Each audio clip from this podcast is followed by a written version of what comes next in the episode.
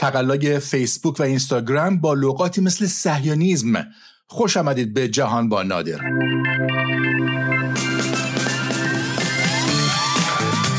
سلام نادر سلطانپور هستم و با هم به عمق روزنامه ها و مجلات خارجی میریم تا مروری کنیم بر تحلیل های تازه خبرها و رخدادهایی رو پیدا کنیم که ممکنه ازشون آگاه نبودیم. خودمونی با چاشنی موسیقی. خوشحالیم که بامون هستیم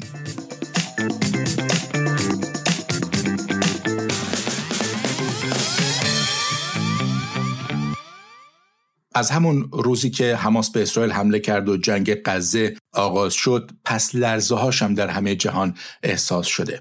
خفیفم نه ها خیلی هم شدید.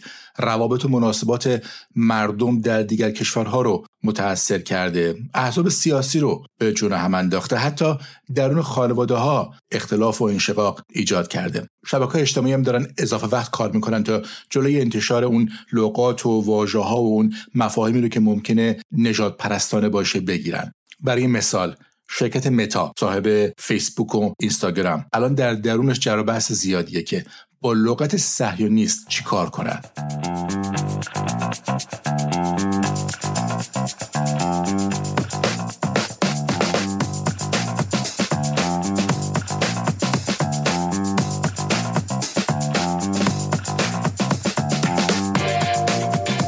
واشنگتن پست رو میخوندم. مقاله داره درباره اینکه متا این غول تکنولوژی الان داره از این ور اونور پرس‌وجو می‌کنه تحقیق می‌کنه که چطوری باید هم جلوی استفاده توهین از لغات صهیونیزم و صهیونیست رو بگیره و هم اینکه متهم به سانسور نشه. چون خب می‌دونیم که از یک طرف خیلی از یهودیان خودشون رو صهیونیست می‌دونن. اما این از اون دست لغاتیه که می‌تونه حامل بار منفی هم باشه. فیسبوک و اینستاگرام هر گونه حمله و توهین به افراد بر اساس نژاد مذهب ملیت گرایش جنسی اینها رو ممنوع کردن. اما بعضی گروه های مدنی به ویژه گروه های حامی فلسطینیان میگن صهیونیسم هیچ کدوم از اونها نیست بلکه یک ایدئولوژیه. و مثل هر ایدولوژی دیگری باید بشه ازش انتقاد کرد. متا این نقد رو میپذیره اما میگه در بعضی پست های انتقادی از سیاست های اسرائیل صهیونیست به عنوان مترادف استفاده شده برای مردم اسرائیل برای یهودیان. و در این گونه مواقع این دیگه حمله به یک ایدولوژی نیست حمله به یک ملت حمله به یک نژاده کاربردی که برای ما ایرانیا غریبه نیست با زبان جمهوری اسلامی خوب آشناییم. ولی هر تصمیمی که متا بگیره معلومه که باید روی نیروی انسانی خودش برای تشخیص محتوا اتکا کنه. چون حالا حالا بعید الگوریتمی برای فیسبوک بنویسه یا هوش مصنوعی برای اینستاگرام به کار ببره که بتونن این تفاوت‌های ریز و ظریف در واژه ها و سایه روشنهای زبانی رو از هم تمیز بدن.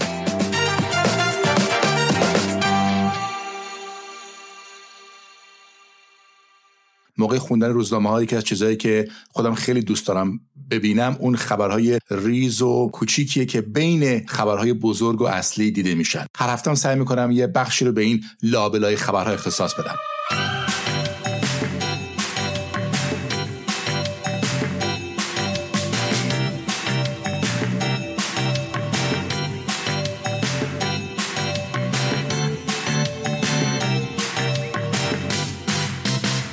توی سیستم بهداشت انگلستان که به NHS معروفه سر کیفیت و سلامت شیر مادر اختلافات بالا گرفته. نه شیر مادرانی که همیشه زن بودند. شیر زنانی که روزی مرد بودند. مردانی که هویت جنسیتی خودشون رو تغییر دادند. تغییراتی که لازمش مقدار زیادی هورمون تراپیه. باید داروهایی رو مصرف کنن که جلوی ترشح هورمون مردانه یا تستوسترون رو بگیره. بعدش یا همزمان باید هورمون های استروژن و پروژسترون دریافت کنند و بعد هم داروهای معروف به پرولاکتین که شیرآورن تولید شیر می‌کنن. بخشی از سیستم بهداشت انگلستان معتقده که این شیر برای نوزاد خطر نداره چون به تحقیقات سازمان جهانی بهداشت استناد می‌کنن که گفته عوارض جانبی که قابل مشاهده یا اندازه گیری باشه در این شیر دیده نشده. بعضی دیگه میگن که هنوز خیلی زوده. بنز کافی اطلاعات نداریم که بدونیم که در دراز مدت این میزان از هورمون تراپی چه تأثیری می‌تونه بر سلامت اون شیر بذاره و باید پژوهش بیشتری کرد.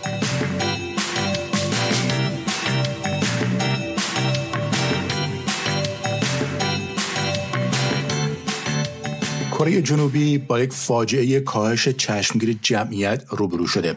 چهار ساله که جمعیت کشور داره کمتر و کمتر میشه. پارسال تعداد اونایی که در دهه هفتاد زندگی هستند از اونایی که در دهه 20 زندگی هستند پیشی گرفت. به نوشته روزنامه های کره دولت می‌دونه باید آستانه تحمل مردم برای مهاجر پذیری رو بیشتر کنه. در غیر این صورت استاندارد زندگی برای همه افت می‌کنه. کشاورزان امسال هشدار دادن که در بهار کارگر برای برداشت محصول ندارن. اما در این کشور تقریبا یک دست از لحاظ نژادی پذیرش خارجی خیلی به مذاق همه خوش نمیاد. موارد آزار کارگران خارجی زیاد شده. به همین دلیل فیلیپین فرستادن کارگر به کره را متوقف کرد. این هفته رئیس جمهوری کره به مردم گفت افزایش نرخ زاد و ولد مهمترین اولویت کشوره.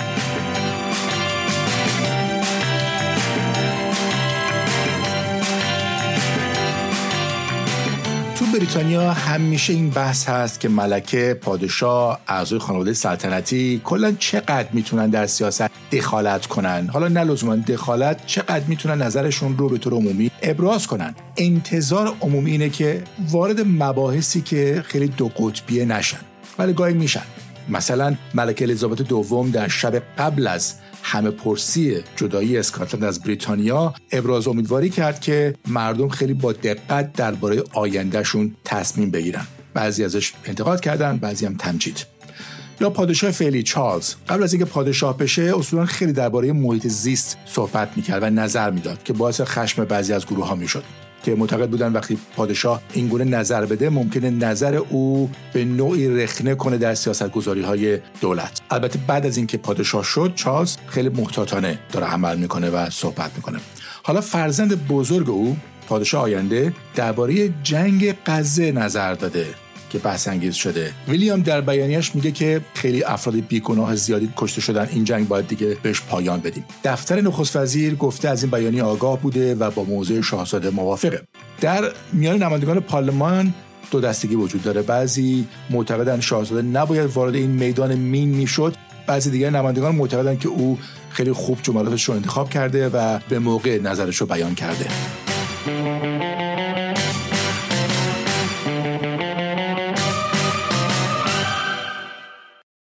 یادتونه دو سال پیش وقتی ولادیمیر پوتین به اوکراین حمله کرد غرب بی سابقه ترین تحریم ها رو علیه مسکو وضع کرد. شرکت خارجی همه بیرون اومدن گفته شد اقتصاد روسیه ورشکست میشه. اما پارسال اقتصاد روسیه 3.5 درصد رشد کرد. بیشتر از خیلی کشور اروپایی از جمله آلمان امسال هم پیش بینی شده حدود 3 درصد رشد نشون میده. چه اتفاقی افتاد؟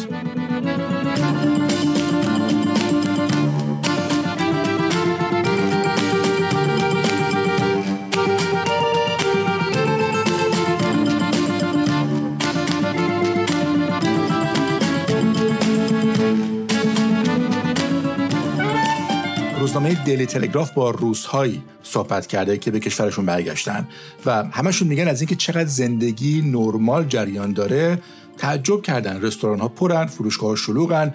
وارداتی که از غرب اروپا میومد حالا از بعضی کشورهای شرق اروپا یا آسیایی میاد. خیلی از برندهای غربی مثل مکدونالد و استارباکس جاشون رو به مشابه های روسی دادن. قیمت ها بیشتر شده تعم و مزه خوراکی ها بدتر شده اما زندگی جریان داره. شکی نیست که این تحریم ها جلوی پیشرفت و مدرنیزه شدن اقتصاد روسیه را گرفته. آینده واقعا نامعلومه. صدها هزار جوان کشته شدند و میشن.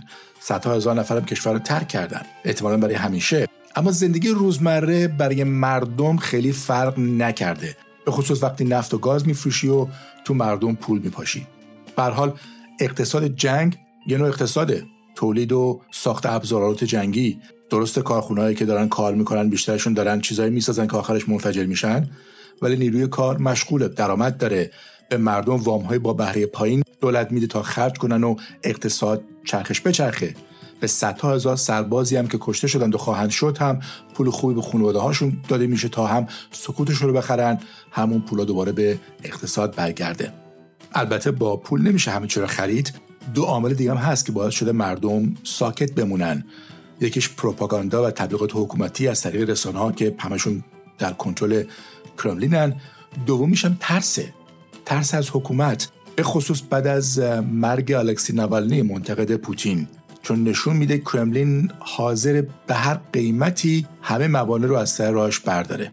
سه روز پس از مرگ ناوالنی در زندان ولادیمیر پوتین به رئیس زندانهای روسیه و چند مقام دیگر زندانها ارتقای مقام داد. کرملین گفت همزمانش اتفاقی بوده. این از روسیه. اما دوست دارید بدونید جنگ اوکراین تاثیرش بر اقتصاد آمریکا چه بوده؟ پس جایی ندید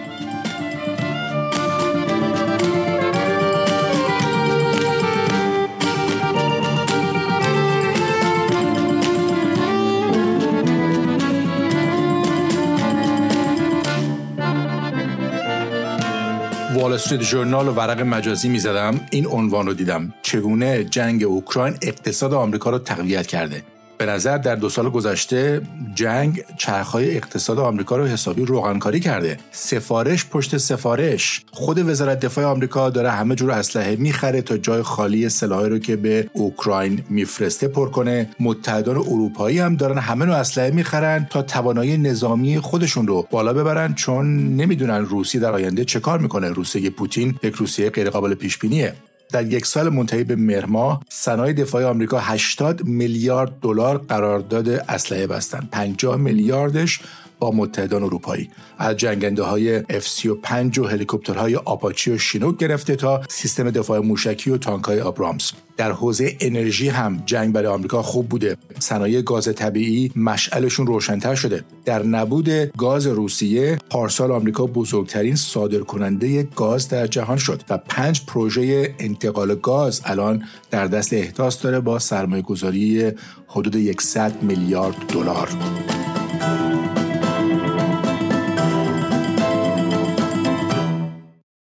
اینجا تیلور سویفت اونجا تیلور سویفت. این روزا هر جایی که نگاه می‌کنید با این پدیده آمریکایی دنیای موسیقی پاپ و کانتری روبرو میشید. مشغول درو کردن انواع و اقسام جواز موسیقی و همزمان هم داره تور جهانی کنسرت اجرا می‌کنه. 151 کنسرت در پنج قاره. در جنوب شرق آسیا قراره سال آینده شش کنسرت اجرا کنه اما همه اونها در سنگاپوره و این تایلندی ها و فیلیپینی ها رو خشمگین کرده. حالا اینطور که روزنامه‌ها میگن به نظر نخست وزیر تایلند رفته ته و توش رو درآورده.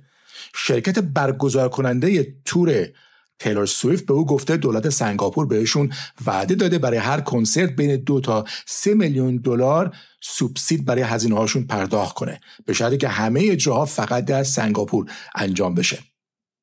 همه بلیط پیش فروش شدن قیمت های بلیط بین 200 تا 900 دلار آمریکایی بودن.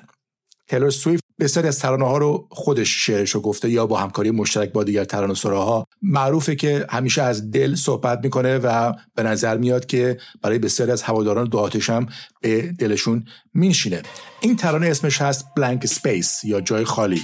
درباره آغاز یک رابط هست.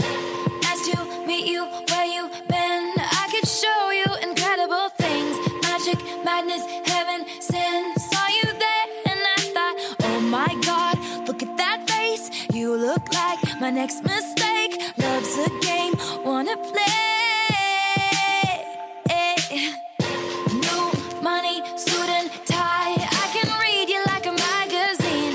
Ain't it funny? Rumors fly, and I know you heard about me. So hey, let's be friends. I'm dying to see how this one ends. Grab your passport and my hand. I can make the bad guys good for a weekend. So it's gonna be forever,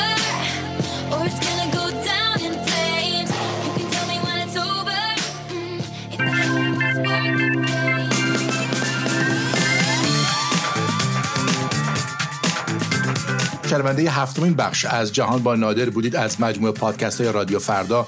روی پادگیر Castbox جهان با نادر رو جستجو کنید و مشترک بشید. قرار ما هفته دیگه. خیلی خوشحالیم که در گوشتون هستیم.